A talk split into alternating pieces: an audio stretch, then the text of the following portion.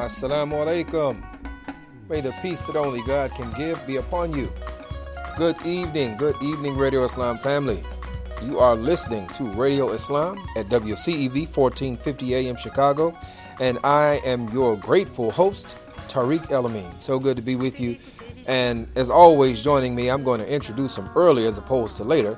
On the boards, uh, engineer, uh, producer, uh, extraordinaire, Ibrahim Beg, uh, with me this evening. Assalamu alaikum. Wa alaikum assalam. Um, folks, for those of you who are new to Radio Islam, if this is your first time listening in, then you are most likely, well, you are either listening in on WCEV 1450 AM or you are listening via our live stream at www.wcev1450.com. And I'd also like to let you know feel free to stop by radioislam.com where you can look at some more behind the scenes types of information. You can look at articles, you can look at guest bios, uh, former programs. Uh, there's a lot of information, and we're adding new information uh, and new, uh, just new content to it uh, as we, well, not as we speak because we're with you right now, but we are adding new content. And one of those things that I want to bring to your attention is the Friday Night Artist Profile. Uh, this is, we had a great time with our first artist a couple of weeks ago, Selma Demir, and we're looking forward to this Friday. We've got a powerhouse uh, duo that's coming in that'll be joining us in studio to talk about their art and to also perform uh, with God's permission, inshallah. And that is uh, Hassan and Sarah Hussein. So we're looking forward to having them in and uh, and looking forward to that show. So we hope that you'll join us Friday night, 6 p.m., same station, same place, same time. So um, that being said, we are always happy to have you join us. Uh, we can't see you, but we know you're there. Uh, if you haven't taken the time to follow us on social media, please do so. Uh, that is one of our, our main ways that we're able to stay connected to you. We're able to get your feedback uh, hear your thoughts. So on Twitter and Instagram, we are at the same handle. That means we're at the same address, and that is at Radio Islam USA on Twitter and Instagram. Now on Facebook, you can check us out at Radio Islam, simply Radio Islam.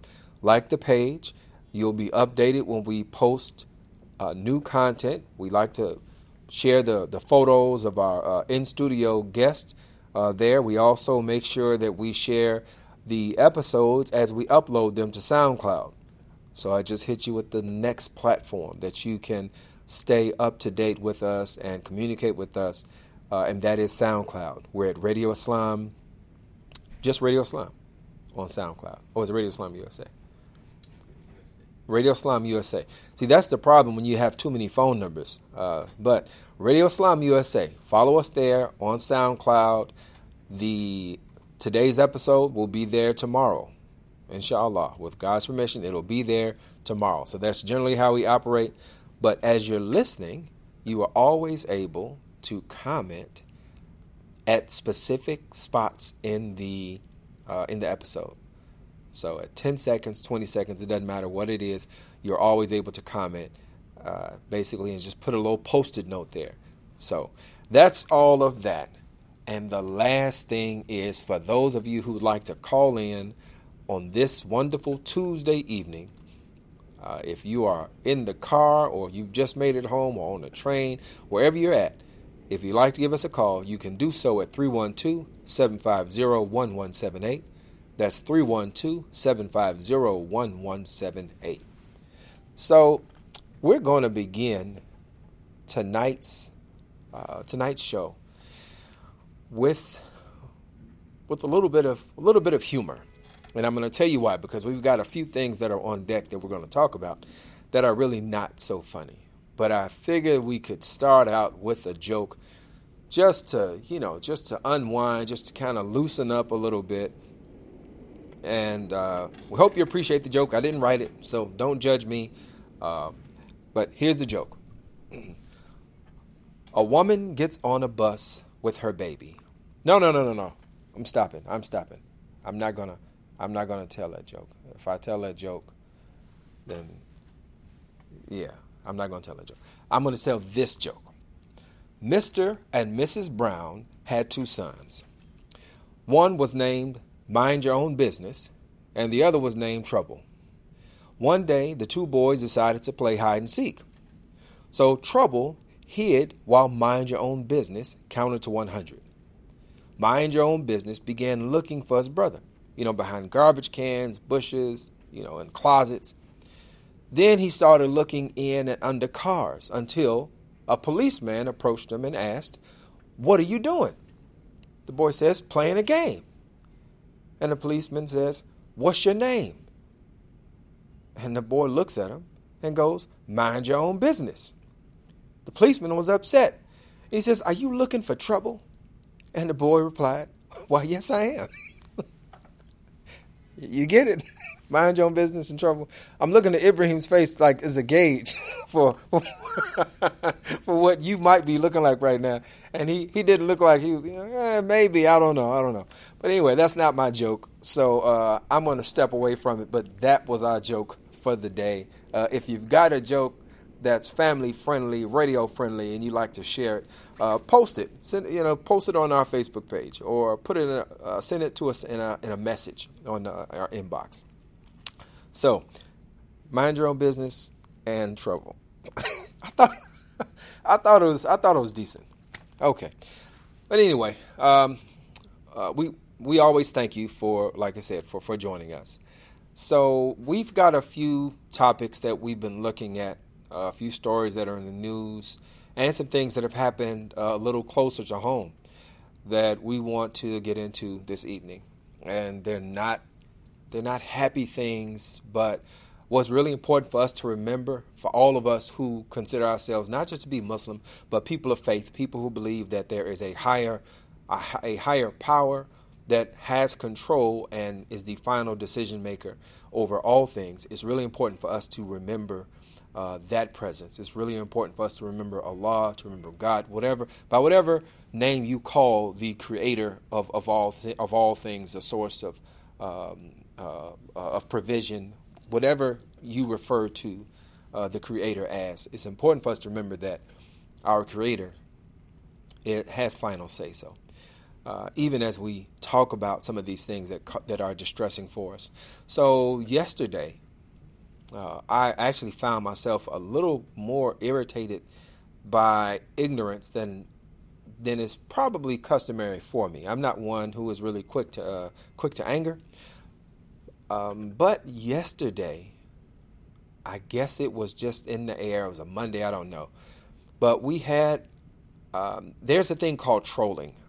All right, now, if you are active on social media, then you know what trolling is, right? But if you're not trolling, if you're not if you're not active, I'll explain to you uh, briefly what trolling is. So, in internet slang, a troll is a person who sows discord on the internet by starting quarrels or upsetting people by posting inflammatory, extraneous, or off topic messages in an online community or, or on a post or a tweet, right?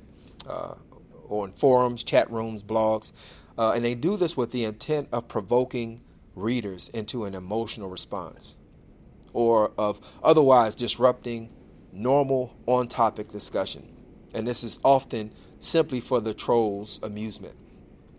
Now, this term trolling, it does not apply to what takes place often in social media because it comes from a place that is far darker than simple a person that's looking for amusement. They're not saying things just for the attention, but they're saying things because there is a desired uh, action behind those uh, behind those words.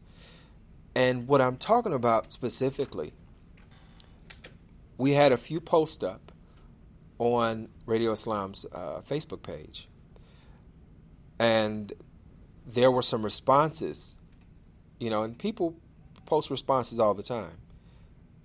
But the response that I looked and I looked at the response and saw what it was, and it was there were four different responses, and one of them was like it was just ridiculous. One of them was an actual like rack of of pork ribs, and it said uh, no no Sharia zone, all right. And then there was another one that was a like a wild pig in a helmet, you know, like a soldier, and it said, uh, "I am the infidel, and if you agree, share." Something like that. And the last one I'll mention was it was a it was a picture of what stereotypically you would you would look to think is a Muslim. Looks like a uh, uh, an uh, an outer uh, man with a long beard, and uh, he had a, a turban on, and it said it was a text. It says, "Islam means peace. We are proud British, American, Australians, whatever." And then it had beneath it said, uh, "Islam encourages." Uh, it encourages uh, duplicity or it, it, it, encourages deception. And that is one of the, the tenets of Islam, right? So I'm looking at these things, and really, none of those things on their own, like, really even bothered me, to be quite honest with you. Um, this whole idea of, you know, of showing pigs, you know, uh, uh you know, uh, God made pigs. You know, it's not for me to hate them. He just said, as a Muslim, I don't eat them right? But I'm not going to mistreat a pig. Um, so that that in itself is just kind of ridiculous. Uh, the whole so you know you putting up a slab of pork bacon. You know what what kind of what kind of sense does that make? As a Muslim, what does that do to me? Nothing. Um, if you want to burn burn Qurans, right? That's between you and God. I mean, whether you read it or not. Once again, you're doing something and you think that it has an impact on people where people are going to lose their minds, and that's just not the case. But what really got me, what really upset me was the climate that we're in now. I think in large part it is facilitated by by well-meaning, well-meaning Muslims who feel that they have to apologize for every act of barbarism, every every heinous act that is against uh, humanity that is done under so-called done under the banner of Islam. And when these apologies come out, there's almost a sense of there's a sense of responsibility that people are taking for acts that they themselves look at as being, you know, horrific and barbaric. But without going too far, I'll I'll end it here. I mean, I was I was so I was actually I was really upset not not with with bigots because bigots have been here. Bigots will always be here. I was upset more so with the idea that as people of faith, as rational thinking people, as Muslims,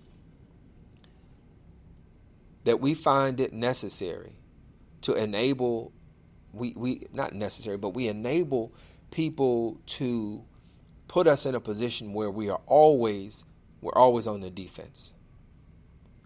So what I'm telling you, family, brothers and sisters, whether you're Muslim, Christian, whatever whatever your faith uh, tradition is, what I'm telling you is is that as human beings, we have core sensitivities and beliefs that that that beautify us when we come together. Things that we uphold, right? We uphold justice, we uphold fairness, we uphold just you know human dignity. But when we put in ourselves in a position where we are taking on the the sins of others, we really we do ourselves a disservice, right? So I'm actually uh, I'm I'm writing a piece on this, and I, I will likely share it uh, on either Radio Islam, uh, the Facebook page, or the, the website, uh, just to kind of explore this a little more in depth. But what I want us also to remember is this is that this is not trolling. This is more akin to the cross burnings that were rampant throughout the South and also took place in the North as well. I mean, they, they took place with enough frequency that folks in in the uh, in the North were not surprised when they did take place. But this is more in line with the cross burnings that signaled a greater violence that was to come, and we've seen a spike in violence going back to our current president's time on the road campaigning. Um, we see, and not just not just related towards towards Muslims, but also related um, uh, violence that has gone unchecked uh, against African American, against Black and Brown people in this country. Believe me, folks, I'm not trying to bum you out. I really am not. Um, but these are these are realities, and not addressing them, not looking at them, doesn't make them go make, doesn't make them go away. But as I said in the beginning, it's important for us to remember that remember who is ultimately in control. So let's let's do that. Um, let's do that, and let's you know we're gonna we're gonna move on. We got a few other uh, topics that we want to want to get into. Uh, you are listening to Radio Islam, uh, WCEV 1450 AM, streaming on www.wcev1450.com. And you can give us a call at 312 750 1178. We're going to take a short break and then we'll be uh, right back. And uh, my brother Ibrahim and I are going to get into uh, the next thing on the list. This is Radio Islam. We'll see you in a second.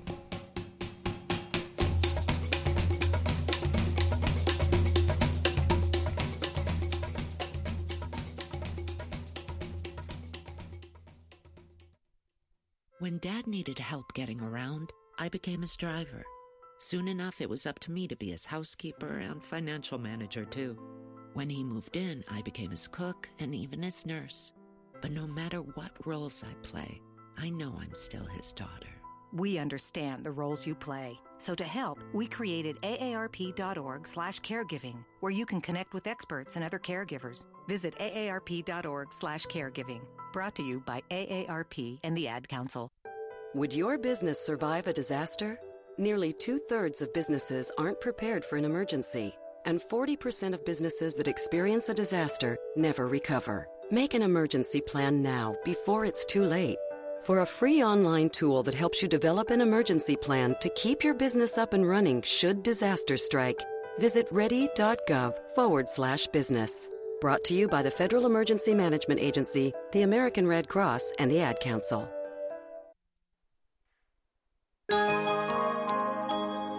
Radio Islam, the nation's first daily live call in talk radio show produced by Muslims for the mainstream market.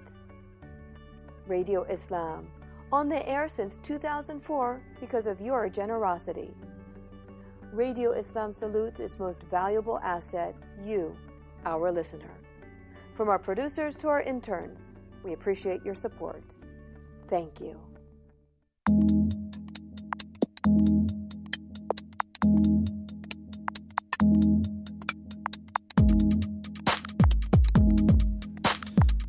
Assalamu alaikum. May the peace that only God can give be upon you. Welcome back. You are listening to Radio Islam at WCEV 1450 AM, Chicago, Illinois.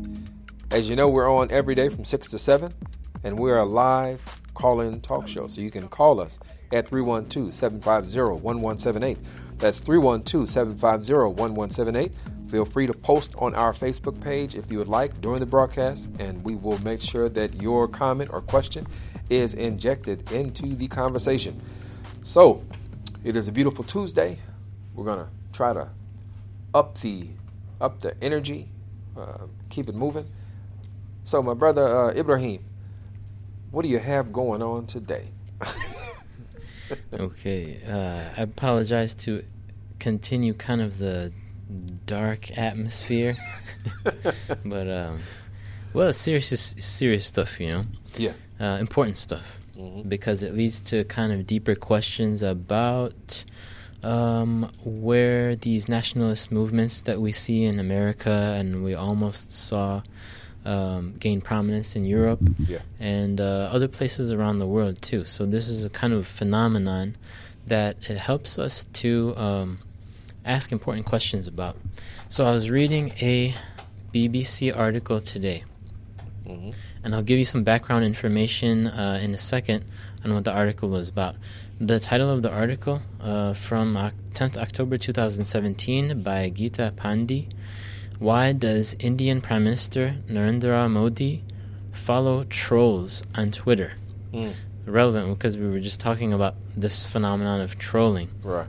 Um, it's interesting because this phenomenon of trolling also ties into politics in our time, strangely enough. Yeah.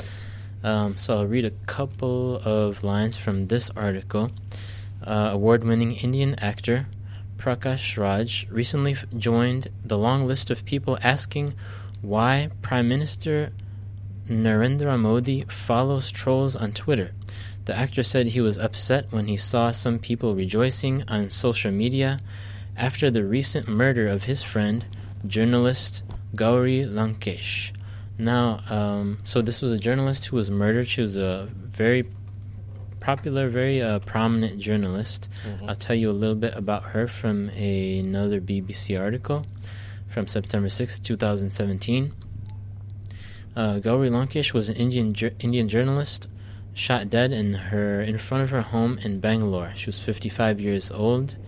She was known to be uh, a journalist who was critical of the BJP party, which is a Hindu nationalist, kind of a far right party in, in, power, who the prime minister also belongs to. Right. Um, she was found shot dead in the head and chest outside her own home by gunmen who were on motorcycle. No one has been charged in her killing. Um, so now back to the article about the Indian Prime Minister following troll. He's basically people are criticizing him, saying that he's basically condoning this type of behavior. Right. He himself has millions upon millions of followers. Obviously, he's the leader of a country. Mm-hmm. This article closes with an interesting um, couple of lines. It quotes someone in the article saying, "I've also been asking why can't Mr. Modi." unfollow these people, but I realize that it's part of their political strategy. Mr. Sinha says. Mr. Sinha is someone who was interviewed in, throughout the course of the article, mm-hmm. and he goes on to close by saying, These people are not really trolls. They are much more important than that. They are the party's foot soldiers on Twitter, mm. he adds. Mm.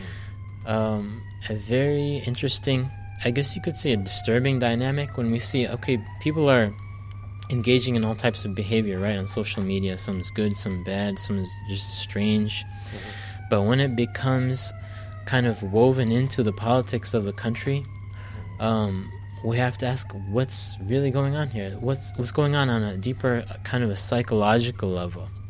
Right. So, some parallels that I saw um, with what's going on in India, and also what's going on in our country, um, and I ask our listeners to think about it and make up your own mind. So we see parallels, um, nationalist movements, which are often far right, becoming right. dominant in a country. Mm-hmm. These movements, the some many of the people in these movements are often known to be antagonistic, or even uh, in some cases oppressive toward minorities. Now, what the list I'm reading to you is India, but I want you to think about and see how much of this applies to us here in the United States and in what ways. Mm-hmm. So, nationalist far rights movements, often oppressive toward minorities or at least antagonistic towards ethnic or religious minorities. Um, the Prime Minister of India himself, now I'll go on to say this Prime Minister is much, much worse than anything we can imagine, hopefully, in America. Mm. Um, he, was imp- yeah, he was implicated in being complicit in ethnic riots which killed uh, hundreds of minorities, hundreds of Muslims in Gujarat about about a, over a decade ago. Okay. He was actually banned from entering the United States until he got elected as the prime minister. Uh, under the Obama during the era of the Obama administration, that ban was lifted once he actually got elected. Um, Another commonality Twitter. The Prime Minister of India has a huge Twitter following and questionable demeanor on Twitter, if that sounds familiar to you. Um, yeah. And lastly, but not least, the trolls. Now, Imam Tariq defined what a troll is. Um, it's kind of weird that we have to have a technical definition of this, but yeah. that's the time we live in. trolls who immediately, um, quote unquote, come to the rescue of their national leader in the face of any kind of criticism or any kind of uh, tr- attempt to hold the leader accountable. Mm-hmm. They're very aggressive. They leave sometimes very offensive and very shocking comments, and it even comes to the point of uh, issuing threats over social media. Um, there's plenty of articles about that. So, for our listeners, I want you to think about how much of these apply to us here in the United States and what that says about a deeper psychological trend. Are these parallels meaningful? Do they give us any insight into the phenomenon of right wing national movements throughout the world? Is there a deeper psychological trend here that transcends just policy preference? And another question What's the way forward for minorities who feel marginalized under these types of conditions? And lastly, uh, we mentioned that the journalist Gauri Lankesh was murdered in front of her own home. Mm-hmm. Uh, the murder is officially unsolved. But do you listeners think, from what you know, that right wing extremists could have been involved in the murder of this journalist, Gauri Lankesh, who was known to be a critic of uh, the government and especially um, nationalist kind of far right movements in India in particular. I don't want to, you know, I'm, I'm seeing a thread here. I think that goes beyond just politics. Yes, um, absolutely. Because what you mentioned in terms of the, how the trolls come to the defense of, and we're talking about political leaders, mm-hmm. right? But when you were saying that, the, the, the, the name that popped in my head or the group that popped in my head some of you all might laugh if if you, if you know who this is, but but the Beehive. You heard of the Beehive? No. So the Beehive is those are Beyonce's fans. Oh, okay. Yes. So you know Beyonce has a following that is so serious that if you say anything against Beyonce, mm-hmm. then the Beehive it, it literally is like a a real beehive that will come at you. I mean, they have they have just decimated folks uh, that have come out and, and they say, you know, if they've com- complained about it or insulted, if, if they perceive it as an insult, mm-hmm. right? Uh, but we also see it in, without making any specific statements, uh, but we also see it in the just in the celebrity culture in general, which you know, which some of us have seen or may know about, uh, just within the Muslim uh, community, in the faith communities, right? right? Um, there was, and I don't know how it came about, but I know in particular there's a very popular Christian preacher who got some unfavorable press after the uh, hurricane, um, uh, I think Hurricane Harvey. He mm-hmm. got some very un- unfavorable uh, right. unfavorable press, and I saw some of the back and forth on social media just with that. I don't know. I don't know if anybody has it as, as serious as, as, as the Beehive, but um, but but it's a space where people can really just I don't know. The rules of engagement are just so different. It seems to kind of bring out the worst in people at yeah. times. yeah. Now, can. and what you're saying, I think um, it's very important to say that it's not just politics which is causing this yeah. type of behavior. But I do think that once you add politics into the mix, it really becomes kind of a powder keg. It really, uh, it just makes it all the more shocking and just really dangerous, to be honest, because yeah. we have people issuing death threats now. You know.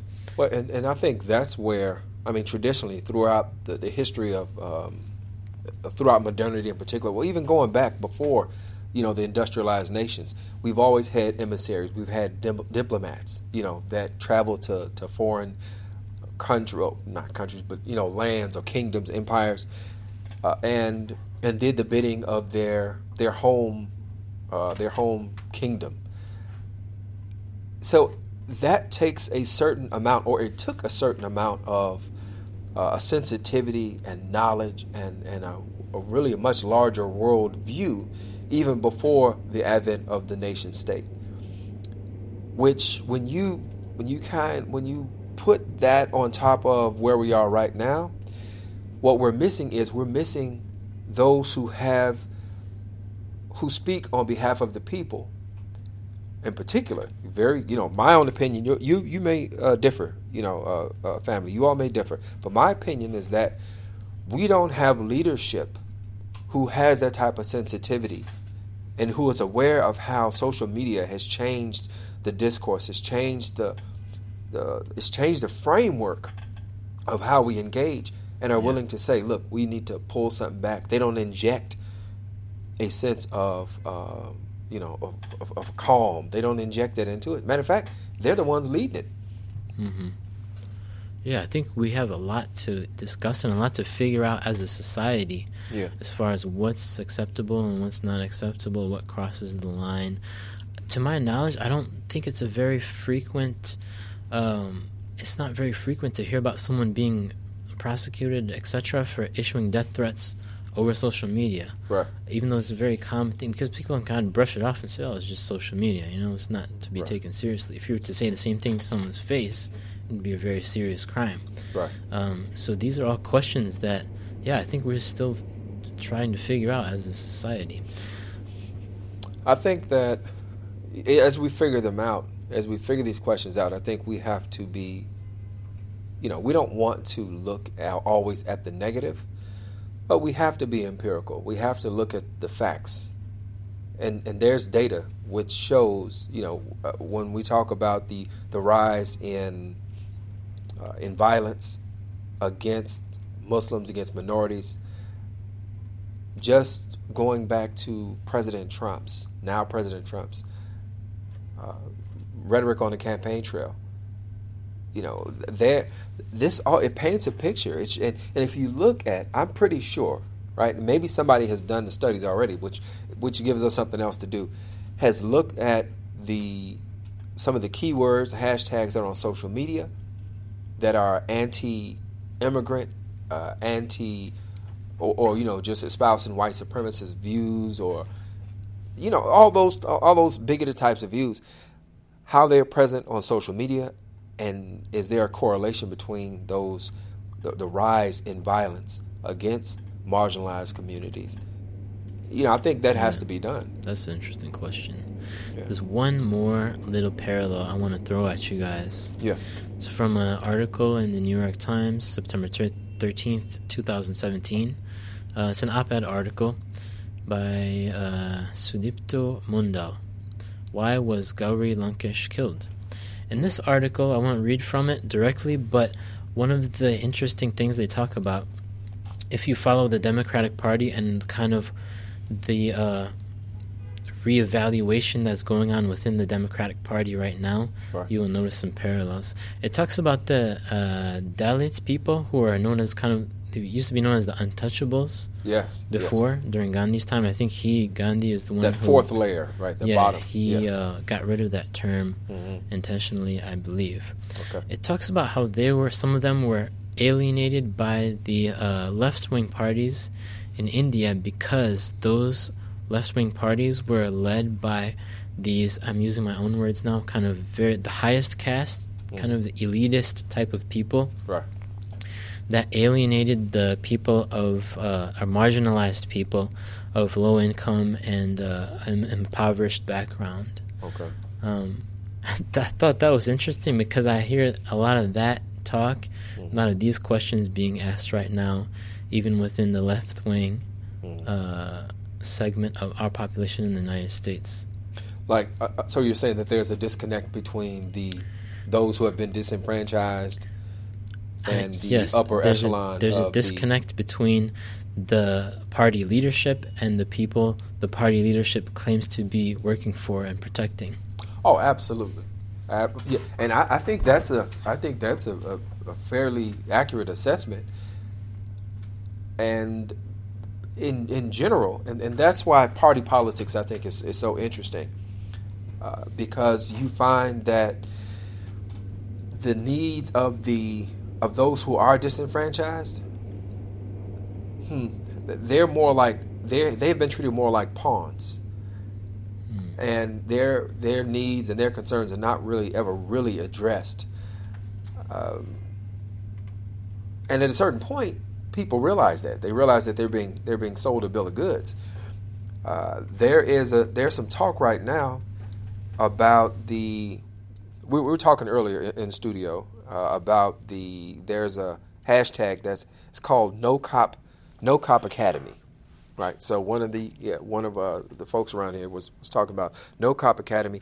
And the, the, the gist of it is now, now i'm just relaying a conversation uh, to you family so i am entrusting you to do your due diligence uh, so but the gist of the conversation that I, that I was given was there's ni- there was like a 95 million dollar uh, allotment, you know, funds that were given for, I guess, the building or creation or expansion of a police academy in, in here in Chicago. Now, with Chicago being supposedly cash strapped uh, as far as education is concerned, the conversation, the question it, it, it, arises, especially after seeing 50 schools closed, you know, some years back. Couldn't that money or wouldn't that money be better utilized being funneled into the education system? Uh, and that's that's definitely a fair question, mm-hmm. and especially when you're looking at uh, communities with the lower, you know, uh, I guess you could say lower socio- uh, socioeconomic status, you know, where education is pivotal in breaking the cycle of poverty, any investment, every investment in education is, you know, is critical. Yeah. So, but once again, it come it doesn't come from the party that is associated with, uh, you know, we hear the conservatism and we hear, you know, forget about you poor people. Uh, so it's not associated with that party. It's associated with the party that's supposed to be, quote unquote, the champion of the of the little guy. Hmm. So uh, and that does, and that's not that's not making a declarative statement or an indictment on the uh, on on how those funds are being allocated. Uh, I think in order to do that, what's important for us to do is even when we're hearing, we're getting information, is that we are making sure that we get we're seeing the whole picture. You know, right. because social media also does allow us to respond to things immediately with half of the facts or a quarter of the facts or just looking at one you know one one piece of information, uh, and that can also put us in a really dangerous spot.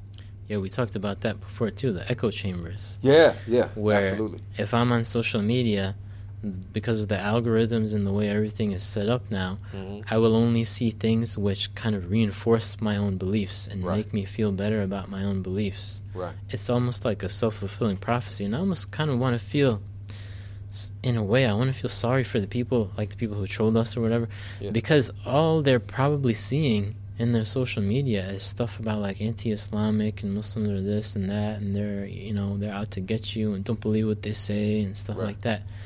So I almost kind of feel sorry for them in a way. In a way, I don't because yeah. it's still their choice at the end of the day, you know. Right.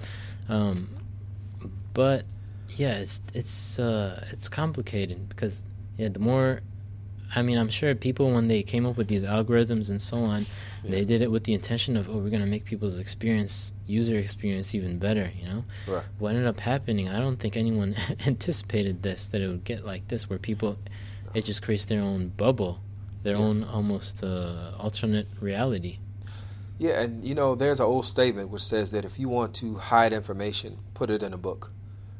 Mm-hmm. Uh, and we are, uh, and uh, Radio Islam family.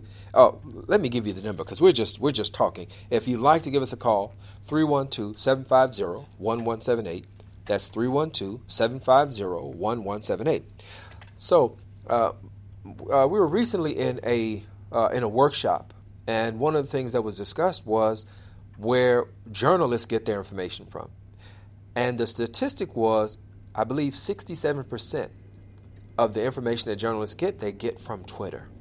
Right, that's their clearinghouse for where they get. So if you follow uh, AP, the Associated Press, or CNN, every major media outlet has uh, a Twitter feed. That's, I mean, you can't be in media in broadcasting in in the 21st century uh, and not be using uh, these platforms.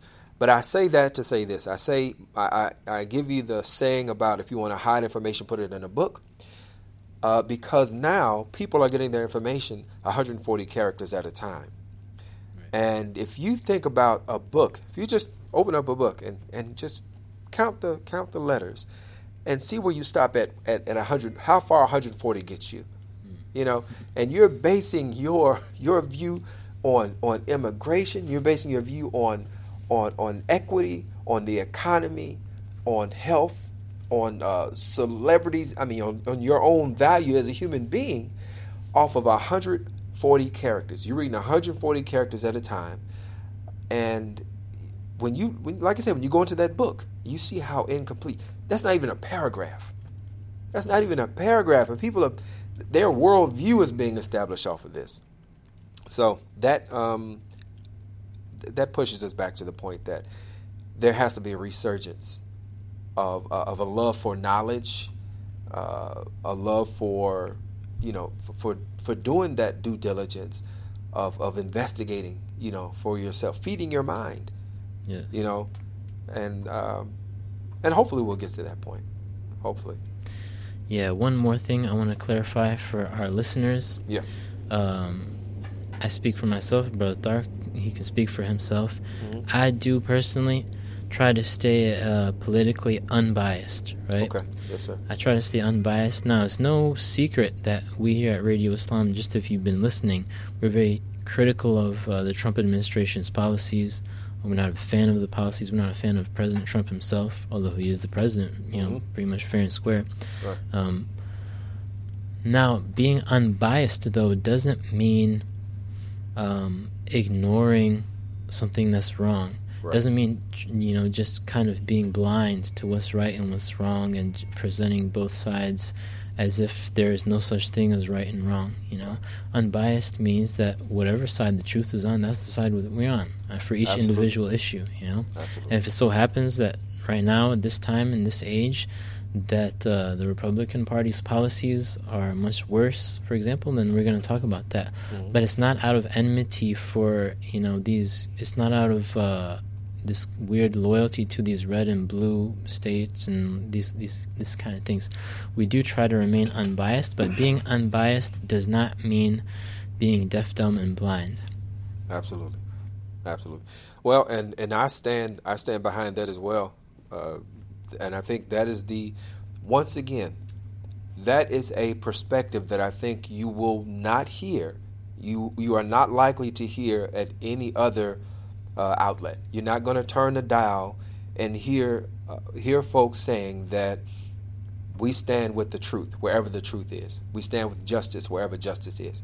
Uh, it is not. It is not about. Uh, it is not about you know. Part. It's not partisan politics.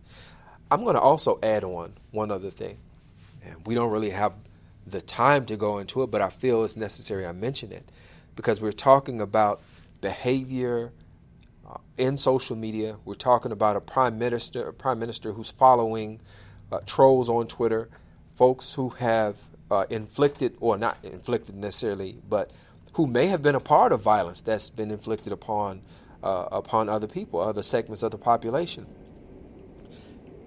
This idea of uh, of, of, of, of trolling, and I, I don't think that's the right word. Right word. I think we need to turn. We need to coin a new term. I'm going to say lurking. So we have people who are lurking, and they are issuing threats. They are sending bigoted messages, uh, and and what I believe, I don't think it's just from a place of of just ignorance. It, probably some of it is, but I also believe that these people, if given the opportunity, would inflict harm or watch harm inflicted upon the people that they are uh, that they are terrorizing. I absolutely. I think about that question all the time.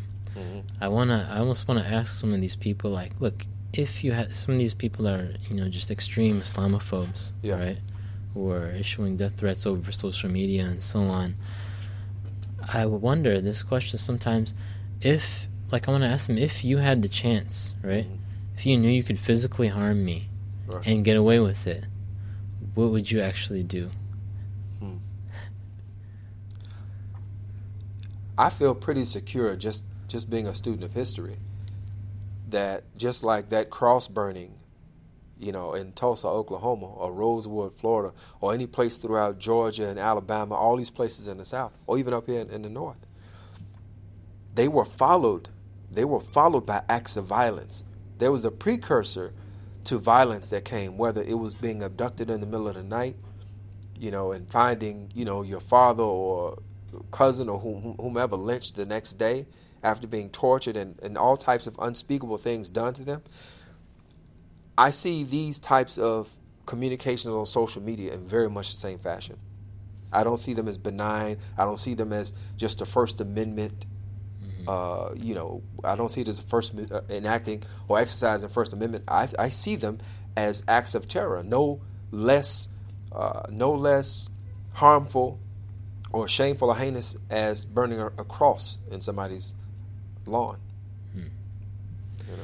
Yeah, that's kind of what we're trying to dig and discover here is what's really going on. It's, it's bigger than just politics. It's bigger than just uh, Republican or Democrat, or it's bigger than just uh, supporting President Donald Trump. I think Donald Trump represented for a lot of people something very emotional, something very visceral in a way. Yeah. Um, a desire inside them that for whatever reason, they may have felt marginalized or, de- or oppressed in some way or form. Mm-hmm. Now we can argue whether that's actually true or not. But the people that voted him, yeah. um, mostly white, mostly middle class, as far as I know. Correct me if I'm wrong.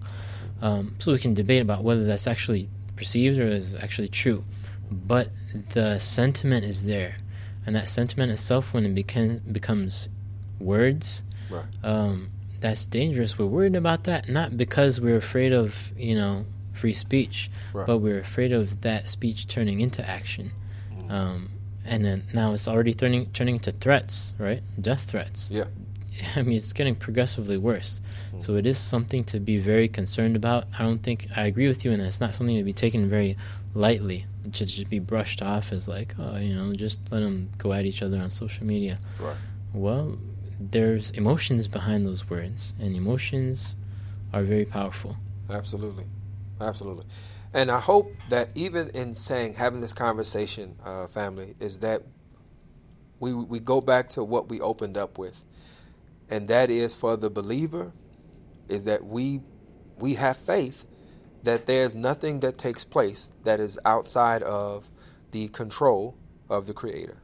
There's nothing that takes place and our responsibility is to to go back to what my brother uh, brother Ibrahim mentioned is that we have a responsibility to stand on the side of justice, stand on the side of truth. And and I think that is probably that is probably at the root of a lot of this. A lot of this is centuries of of of position positionality that is based on what is in my best interest. Yes. Uh, and that and and what that does is it causes it creates this this this binary this dichotomy where you see one standard over here and you see another standard over here. And depending on which side you're on you know you know you're gonna have problems. It's like the guy that's being uh, the fellow that's being uh, DeAndre Harris. I think that's his name. From uh, Charlottesville. The young man who was beaten uh, Yes, DeAndre see. Harris. Yeah, DeAndre Harris. This fella, this this young man was beaten by six white supremacists uh, at the at, at, the I think it was August twelfth at the, the Charlottesville alt right uh, gathering of the alt right that rally, and one of them, I mean, they they beat him really really badly, and one of them has has now gone and filed charges with the magistrate there. So now there's a warrant out for him to appear in court. Uh, and the charge is uh, it's what is it? Wounding. Uh, let me see. I've, I've, got it right. Unlawful wounding charge. Right. So I guess they're charging him with hurting this other guy's fist with his face. Right. I, I mean that's the only thing that I could think because I, I saw the video myself, and that to think that our our judicial system can be used in that fashion, that, you know, this is a long conversation, uh, but it's it's ridiculous. It just shows an obvious double standard. Yeah, it just it's, it makes me ask, kind of like, okay, have we already taken a step back after this kind of collective uh, national reevaluation that happened after the tragedy in Charlottesville? Right. Have you already taken a step back? Yeah, absolutely. I mean, where where is the the justice uh, in that? But of course, they're also reporting that this is done. This is likely done by the one of the organizations that was a part of that that gathering, and it's a retaliatory uh, type of uh, of movement that's taking place. But uh, to kind of bring some of this to a close, because we're wow, we have just flown through the uh, through the hour. But to bring some of the, some of this to the close, it's important. It's important that if we're not going to have the leadership shown by those who are in leadership, who've been elected, um, then it's important for us as the as citizens to exercise, uh, to show some, to take some leadership, and show a to show proper decorum, to show how conduct should look in this new space that we're still we're still figuring out. You know, uh, we can't. Beehive, y'all need to slow down. I'm just telling y'all right now, you need to slow down and stop jumping on people because they don't like lemonade or they didn't like whatever song. Yeah, take it easy. All right, so that's all I have on that. Uh, do you have anything that you want to close with? No, let's just remind everyone of the fundraising dinner one last time. No doubt. We have, uh, matter of fact, I'm going to give you two fundraisers, right? Uh, I'm to give you the, the first one I'm to give you is the, um, the play, which is, uh, which is on behalf of Masjid Taqwa. It is original play written by Zakia El-Amin. It's called In Spite of, and it's going to be performed on November 11th at 6 p.m. at Chicago State University at the Breakey Theater. That's 9501 South King Drive. Tickets are $25, and you can go to Eventbrite to purchase your tickets. Just put in "In Spite of." It's a uh, it's a great play. I would give you the description now, but uh, I don't want to get cut off by WCV because we we've got the time from six to seven. So, but it's an awesome play. As a matter of fact, yours truly, the host with the most, is making a short cameo appearance uh, in the play towards the end. So uh, that, uh, and then also there is a so November twelfth is going to be a big day. So November twelfth, am I saying that right? Yes, November twelfth uh, is going to be a big day because there are two things that are taking place. Um, most, so there is a at two o'clock. There is a free. Um, you know what? We're gonna we're gonna scrap that. Forgive me. See, that's why I call you family because I can just make these mistakes and just move on. Yeah, because I know you're not judging me. Uh, so, November 12th at Ashton Place. This is in Willowbrook, and the poster, the the the JPEG of the poster will be up on our site, on our uh, Facebook page tomorrow, inshallah. Uh, that is Radio Islam's annual fundraising dinner, uh, and this is a huge. It is a huge event because what what you do by supporting this by buying a ticket and showing up, what you do is you support the work that we are continuing to try to do to expand our programming. You're supporting the launch of a crisis text line. Uh, you will be able to come out and enjoy the A for Arab uh, art exhibition by uh, the legendary, uh, who recently passed, Jack Shaheen. And, um, and, and, and that's about it. So we're just looking forward to you coming out and joining us on November 12th. That's a Sunday and we'll be praying Maghrib together. That's 4:30, and dinner will be served at five. So hope to see you there. All right, so we're going to wrap up. We thank you for joining us. The uh, comments of the host. Um, are theirs should not, should not be attributed to Sound Vision. Uh, the executive producer, I'm going to reverse order. The executive producer is Abdul Malik Mujahid. Uh, our engineer, co producer for the evening, Ibrahim Beg. Uh, I am your host, uh, and co producer, Tariq El Amin. We look forward to seeing you tomorrow evening, same time. I leave you as I greeted you. Assalamu alaikum. May the peace that only God can give be upon you.